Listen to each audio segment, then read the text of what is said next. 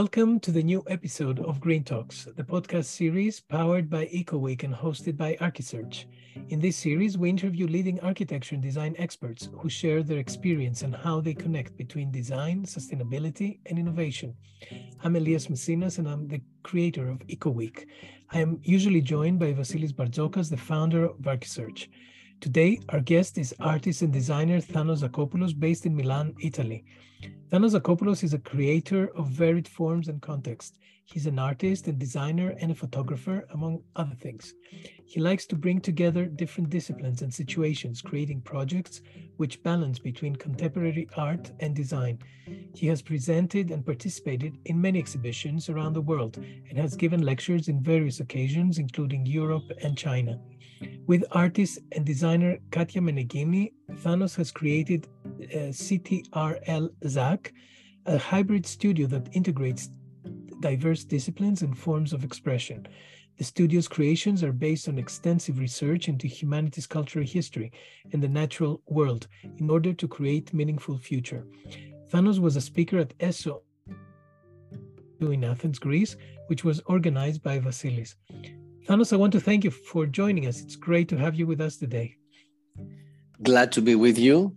Uh, it's uh, I know about uh, your program, and I must say I'm a fan because you have very interesting people, and uh, always the, the talks uh, are quite meaningful. So glad to be here. Thank you, Thanos. Uh, I think we have a problem with the microphone. Mm. Uh, okay, I, for my part, I think it's fine. I mean, uh, okay, that's good. I, now I but, can hear uh, you. That's perfect. Okay, let okay. me know if that's... there are problems. Okay. Okay, I'll let you know. No worry. Uh, everything is fine, and we'll jump right in the first question, which is uh, actually before we talk about your work. Uh, I would like to speak about your academic background and how that feeds into your design and the questions that you raise in the design process. What is the path that you took after graduating and how you found yourself now sharing your time between Milano and Athens? Well, uh, I well, I, my first studies were in design, in product design, uh, and um, but I've always, in a sense, wanted to do more than that, and uh, that's why already while I was doing design, I started working on some art projects. Then I did an art residency in Venice, and uh, that was again uh, my first studies were in England, and then I went to Venice in the meantime. But even before I did that, and that's the funny part, I had done an apprentice uh, an apprenticeship uh, with an architect. So first I studied in a sense architecture, then I went to the design, and then my second studies, my master's degree was in art.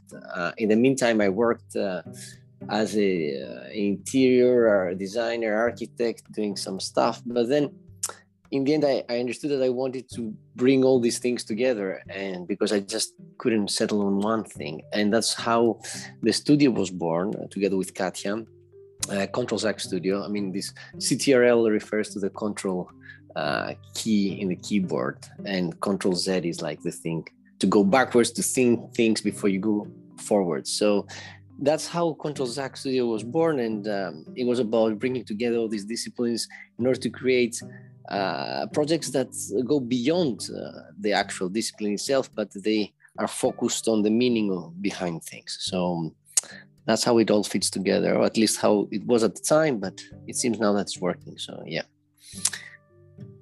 And and how does it work for you now that you share now, now that you're based in Milan and how is it going back to Greece and doing projects in Greece?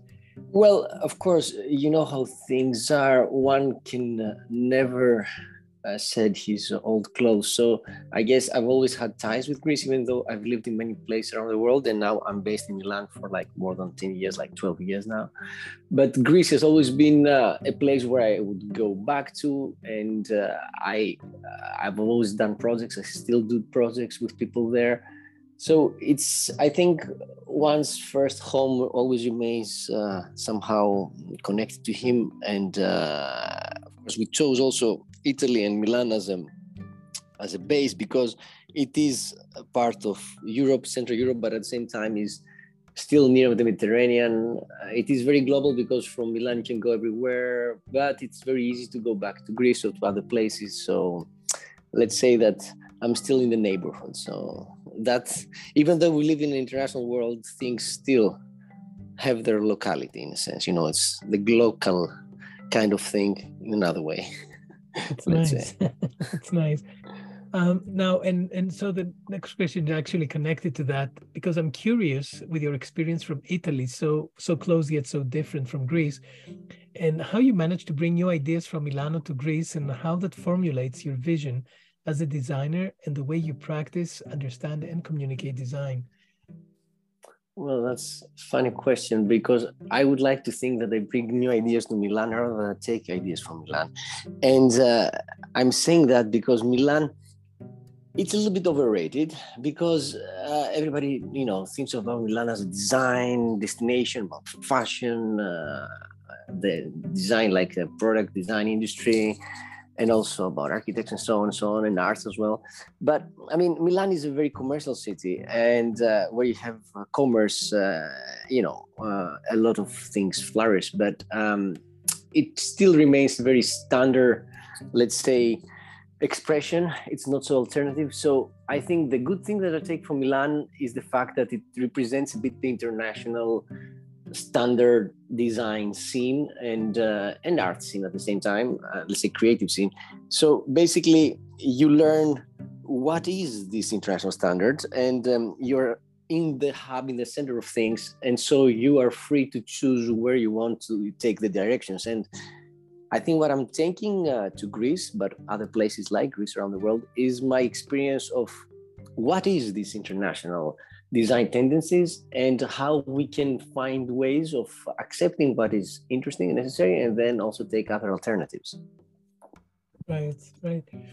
Um, now, I have seen your work and I have listened to, to, your panels in the past, and I also was one of the moderators in one of the panels.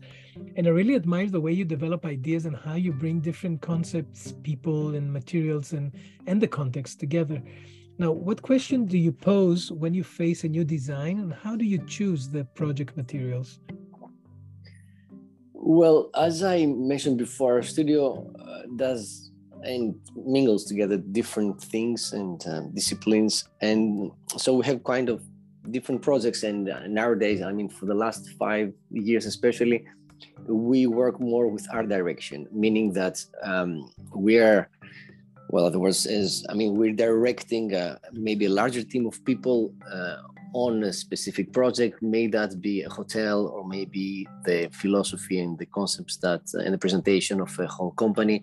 So or it may be just a single object or it could be a house it could be a store. I mean um, so in these cases it changes a lot. I mean it depends a lot on the project and what we try to always put forward is the meaning behind the obvious things and the images and what you see in the end so to create in other words mechanisms that make people reflect upon the choices that they they see in front of them when they come into contact with our spaces, our works, our objects, and so on. So the materials are also a consequence of that choice, and all these choices are, of course, based on uh, solid and thorough research, and uh, that's the basis of each project. So again, depending on the project, research is the first thing to do, and then think about our choices in order to make people then reflect upon what they will see as a final result. Nice. And uh, and now I, you know, you you always quote uh, "form follows meaning," and you often say that, and I think it's a it's a nice way to put it. Of course, you know we all know the form follows function by Mies van der Rohe, and and I want to ask you to translate this concept in terms of sustainability in design, and how do you think that design can address today the current challenges of uh, climate change? Well, yeah, I mean, form follows meaning is uh, the motto of our studio in a sense. And of course, we have paraphrased, I mean, the classic modernist motto, form follows function, as you say.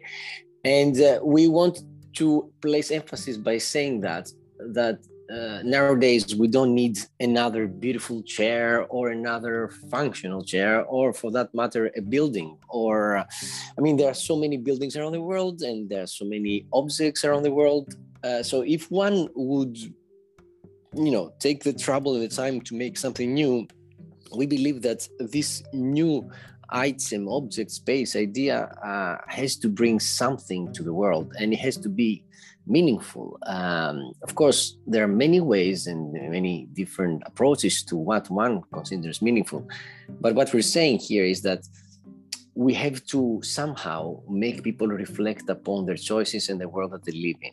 Uh, so I guess that's what we try to do. Uh, sometimes I believe successfully, sometimes maybe not so. It depends again on who comes in contact. And how does it reflect on sustainability? I think uh, it's an obvious connection because the society of humans is uh, constituted by humans, and its human um, is just a human being, uh, which means that it has its own fears, uh, preoccupations, uh, insecurities, and so on, but also his thoughts, and um, that's what composes our society. So, if we manage to make more and more people aware of their choices, I think it will definitely be a more sustainable uh, world. Sustainable meaning more aware. And so I guess what we're trying to do here through our choices is to make to create awareness um, in people. And of course, I mean, it may sound a little bit big, but I think it's very small in the end. It's just gestures, I think. And um, one is enough to bring the next one. I would like to think so, at least. Yeah. And, and also it's very personal in a way that also, yeah, it, it, it in order to bring this uh, uh, uh, reflection on sustainability and, and the choice, for each person it, it becomes a little personal. It's of know, course of course. Yeah. I mean you have to understand who's your public and uh, who are you talking to? And of course you cannot always talk to everybody but you can find ways and that's why we work a lot with what we call uh, what is the common perception of things. So uh, some preconception that people have so we try to play with these elements to hook people in the discussion. So try to bring them inside and then change a little bit the way they view things. Uh, uh, maybe it's better if we, I can tell, talk about some examples about that. Yeah, I think of how we do it. Uh, but mm-hmm. I'm getting ahead of myself, so please, sorry. No, we'll uh, we'll uh, talk about this. It's it's really like you're you're educating in a way, but in a very different way, in a different context.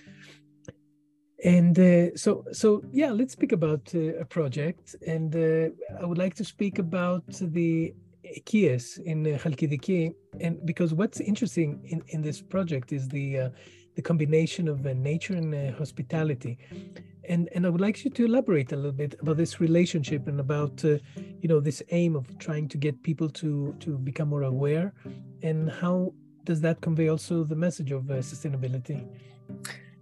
Well, yeah, uh, funny thing you said that because I'm working on this project, working on this uh, the extension of this project right now, and it's a project that started uh, quite a few years back uh, when uh, Alexandra, who's uh, the owner of of the place, Ekies, called us there, and there was already a very nice situation where a lot of architects had intervened because she invited a lot of people to do different stuff, and we arrived there, so it was a very nice design, hotel, and everything and what we were asked to was again to give it a little bit more meaning uh, and that's what we try to do. So we try to play with the concept of people uh, coming into a space because it's a very beautiful natural space Chalkidiki, especially there in Vourvourou and especially in that resort you have all these pine trees going all the way down to the sea.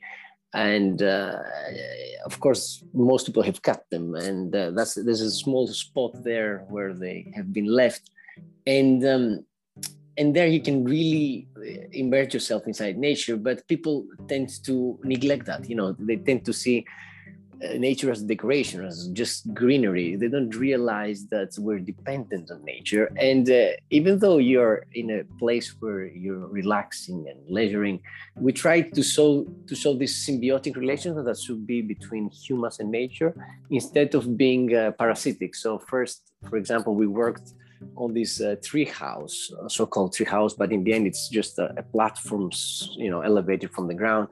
And the cocoon that we created there resembled the cocoon of um, these parasites that they are they called um, processionary. Uh, they, mm, they're they called the Thaumetopoea pityocampa. It's like these processionary worms that they they create these nests inside the trees, but then they also harm them. So they're parasites. But then again, uh, like humans are parasites in nature. So we try to put humans in that condition as well. At the same time, we try to show them that everything is interconnected. So we created all these pathways, uh, like the branching of the tree itself, but also its roots. Uh, we create situations where uh, nature would go inside the interior spaces, uh, and uh, we created also other um, parallelisms with symbiotic organisms, uh, like the tinder fungus that you can find on trees, and so on and so on. And this project, of course, there's a lot of people involved. There's another architectural office from Athens. There's uh, some landscapes designers from local area there, and we're overseeing the whole thing. But we're trying to, in a sense, bring meaning into it. And now we're working uh, on the main entrance. So from the first concept of uh, that we started a few years back, that was how to go from parasitic to symbiotic now, especially since the name of the place is Ekies, which means uh, houses in Greece, in Greek, uh, we have arrived to the point where we're saying uh, Ekies is the house which is nature, because uh, I know that a lot of people use the word ecology nowadays, but I doubt a lot of people understand what ecology means. And ecology comes from the word ecos and logos, which means basically to talk about the house. So ecology talks about the house and what is our house? Our house is this planet. So it's planet Earth. That is the house. So now also we have arrived here in this small, very, very small corner of one place in this planet to talk about how the house is our planet. So the architecture is very much related with nature and especially now, for example, what we have designed are just structures where nature can thrive, where nature can grow. So it's basically just a support, a symbiotic support between human-made structure and natural-made existence. So uh, that's it. I guess that's the example, and I think it's a good example. Of course, how successful is it? I I cannot tell, but I'm sure that from the feedback that we have from people being there, you can feel that. And uh, when you can feel that, and when you understand that, I think that your approach towards everything in your life changes. So even a leisure resort can be a pretext to create awareness about the world that we live in and to understand that we're part of this planet. We're not outside nature. Nice, nice. Um, it's very poetic, and I'm sure the experience must be quite amazing. I saw pictures of the project, and it's really overwhelming. The the nature, how it's uh, so so much symbiotic. The architecture is so symbiotic to nature. It's quite amazing. Um, so um, now I'm sure that uh, many young professionals in our audience would like to hear from you. How does a young architect can, or designer can explore design and architecture in the same creative way that you approach uh, design and uh, develop a design language that is relevant? What skills one needs to develop along the way? Well, I get that question quite a lot, and the answer is very surprising. They need to be realistic uh, nobody understands what I mean when I say that. But in order to make these kind of things that they sound and they seem all so poetic and extraordinary, whatever, uh, one has to be realistic. He has to be, you know, has to be conscious of what he's trying to do or what he's trying to achieve, the context that he's trying and he's, he's operating in, and uh, the economics of it. I mean, uh, uh, how much money is there for the project? Uh, what are the impacts of creating something like that in a, in a specific area? So, what I'm trying to say is that one, in order to create something really exceptional, has to know the content in which he's op- his her is oper- he's operating. So, uh, it's funny, but uh, you have to consider many things that uh, are connected with real life. So, you know, people uh, I'm teaching in the university here in Milan, and uh, and also with the guys here in the studio, we keep telling them, look, guys, okay. So the guys here in the studio are telling them we're not in the university anymore.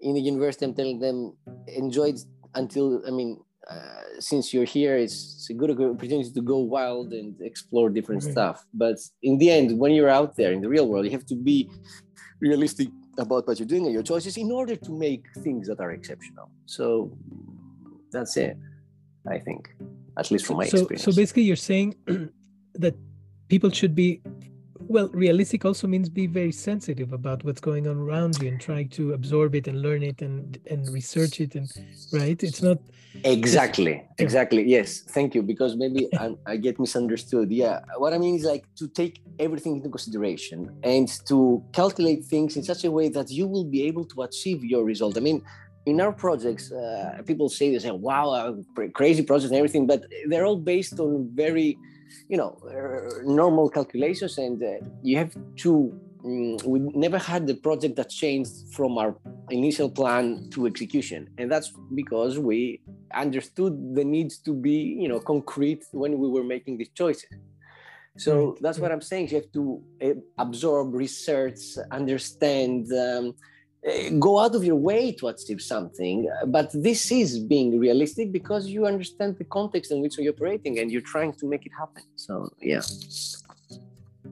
I think it's a, it's a nice way to put it because a lot of people something you just do this something everywhere. But what you're saying is you have to be flexible and to be open to, to understand and learn every every new place that you have to intervene definitely definitely mm-hmm. yes yes and again i repeat research is a very big part of it and uh, you have to understand that good research will do half of the project for you even more than that uh, because it will be the the source for your inspiration the source for your solutions technical solutions so on so research is the basis uh, for everything, and it's uh, it's amazing because doing research you learn a lot of things, and that's the the great part of doing a job like this. Uh, that each project uh, is a new excuse to learn things.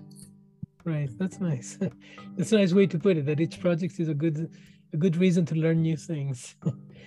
Um, well, now, for me, at least it's like this. And a lot of times I envy the guys in the studio that have more time than me to do the research because I have to do all the administrative and all the, you know, directive stuff. So yeah, it's it's really nice. so, so let's speak about another project, and I think the Extincto is is a quite an interesting project because it speaks about the loss of uh, biodiversity and species uh, extinction. Extinction. Now, would you like to elaborate on this project, which I think touches upon a very sensitive issue of sustainability? Well, yeah, I mean, this project goes a bit away from uh, your standard architectural projects and from what people maybe are used to listen. I used to listen to this kind of podcast because it's a more uh, it's a project which is related to an artistic research. Uh, so what do I mean by that? I mean that, first of all, it is an anthropological but also a biological research about uh, biodiversity, loss of biodiversity, and species extinction caused by humans, though, caused by humans, especially in the last 500 years. So, again, what we did is what I was saying before we did a, big research on the subject, and we also consulted. Uh, uh, people, uh, you know, experts and scientists. And uh, actually, one, a certain biologist of uh, a museum here said to me that uh, such a research uh, was quite spot on, and he rarely saw research like this presented by his peers. And that research of which I'm talking about can be found also online. I mean, a lot of the work that we do, we everything that we do, we have it online for everyone to use, and especially for students if they want. So there is a, a, link for that research in uh, there's a special uh, issue but you can find the links also in our website.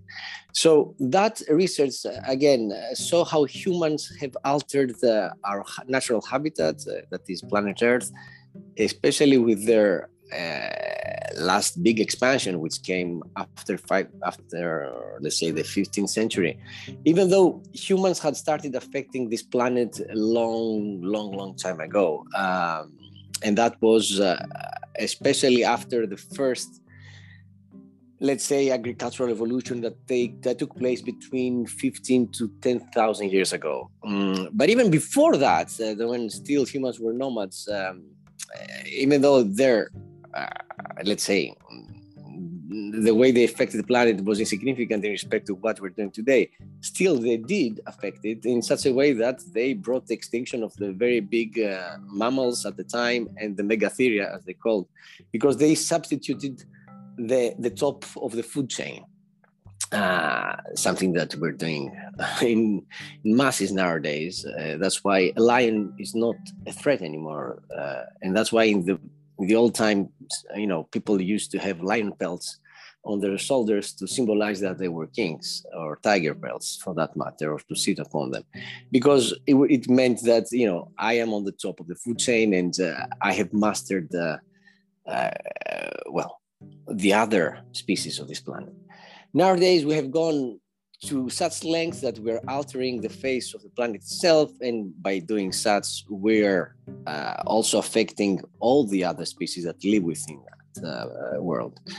What we have done with the project is that we have documented part of this history and we have created uh, a series of um, objects and uh, exhibitions that uh, and also a booklet uh, that uh, really talked about the subject and they touched upon it. And some of these pieces have then found their ways also within the more commercial world uh, so they became pre- pretexts to create objects that then they find their space within people's houses. And uh, again like for example the fandom mirrors which is uh, uh, a couple of like um, it's a couple of mirrors that is inspired by two animals the bluebuck and the bubal hartebeest that were uh, animals that could be found in the savannas of Africa, but they were extinct by humans uh, due to ex- extreme hunting, like was the case with many others. And uh, these are like mirrors that they have the shape of the animal's face, where instead of their face, there is a mirror.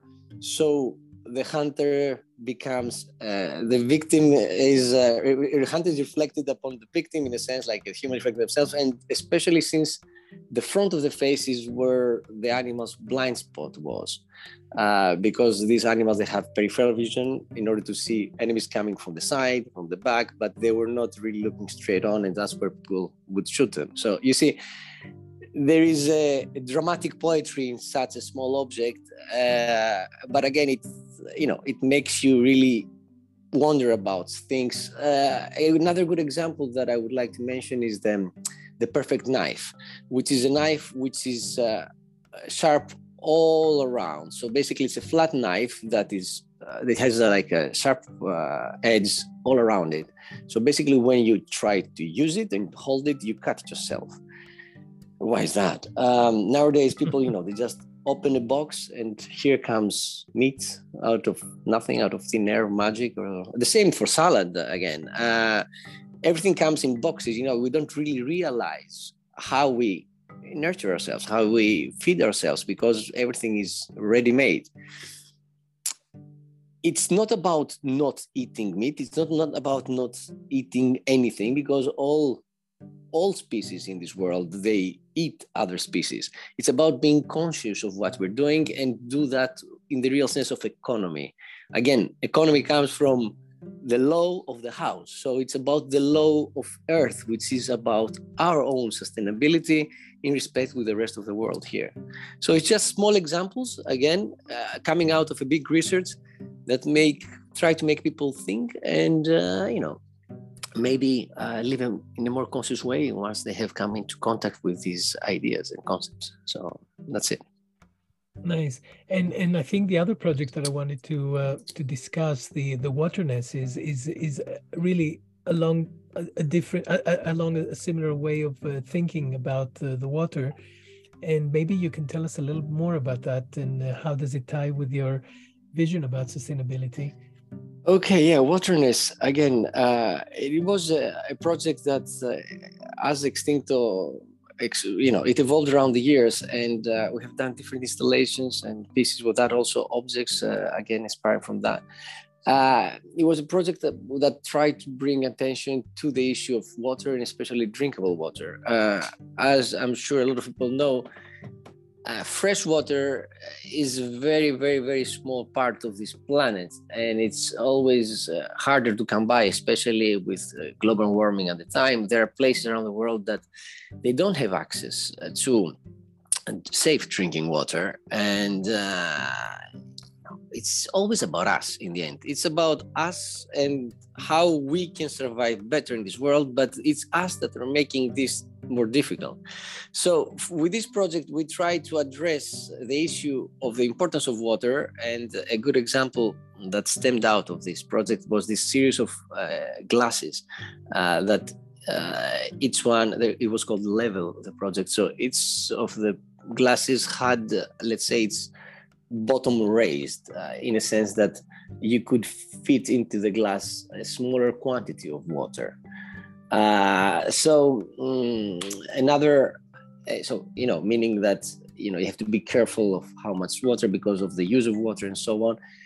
Another uh, emanation of another expression of the project was an installation that we recently did in an, an exhibition about sustainability that was in uh, in Holland, um, that where we had uh, this big uh, table full with uh, glasses of water, and inside each glass of water there was a lamp of coal.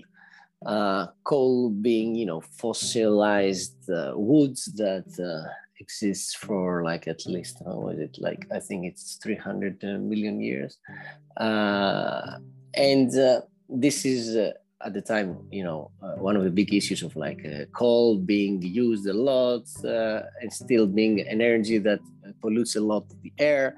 But in the end, what we're doing is just, uh, you know, it's harming ourselves. So it's the same thing because everything that we do goes up in the atmosphere and then it goes down in the ground, it gets absorbed, and then we find it in our water, in our food, and everything is the same example with uh, plastic uh, that is found inside fish. So it's about, again, trying to make people understand that their actions are what is causing the problems and uh, our actions, uh, everybody's actions. So it's about really understanding how we can live in a more conscious way and trying to bring attention to these issues so that we can uh, actually have a more sustainable life in this amazing planet. So that's it.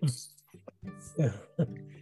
Now, Thanos, uh, hearing you, I'm sure that uh, many young professionals would like to hear from you when you review, uh, and now I'm going to a different uh, area to ask you, when you review portfolios and applications of young professionals, what is it that you're looking for?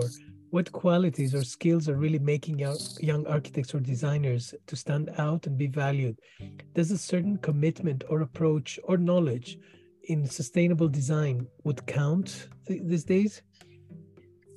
Well, I think sustainable approach in design should be a given for anything at least uh, in our studio and in everybody's work. I try to find this not as a, a note or an exceptional thing but as the basis of their work.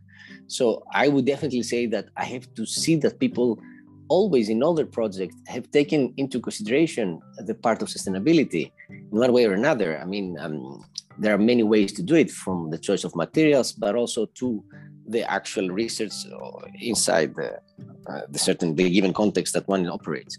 But i would tend to even more try and see people's interests. I mean that's what i always ask when i do uh, interviews and uh, when i review portfolios is trying to see not the projects that they present but their interests besides and behind their projects because this is what shows that people are and have uh, a genuine interest about life. And uh, by saying interest, it could be anything from bird watching to, I don't know, skydiving. But again, it uh, it tells you a lot about what people do, and that, that's what I would encourage people to do in their portfolios to write, if they have, and they should have, their personal interest about life and the world that surrounds them. And that's what I, I mean, this is the first question I ask my my students um, when you're doing a project. What do you like to do? What are your interests? So uh, if one does something that he likes and then he can find many ways to express it and this can show i mean this should show in their work as well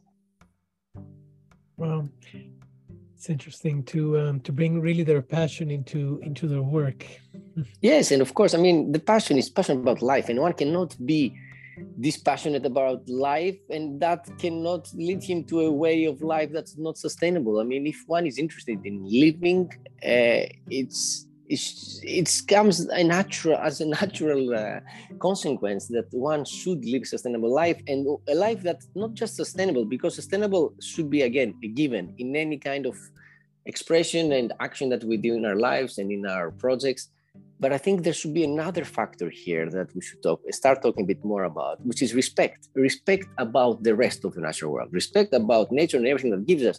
So it's not about just being sustainable because sustainability is just about humans. We should start really appreciate and respect the rest of the natural world. Mm-hmm.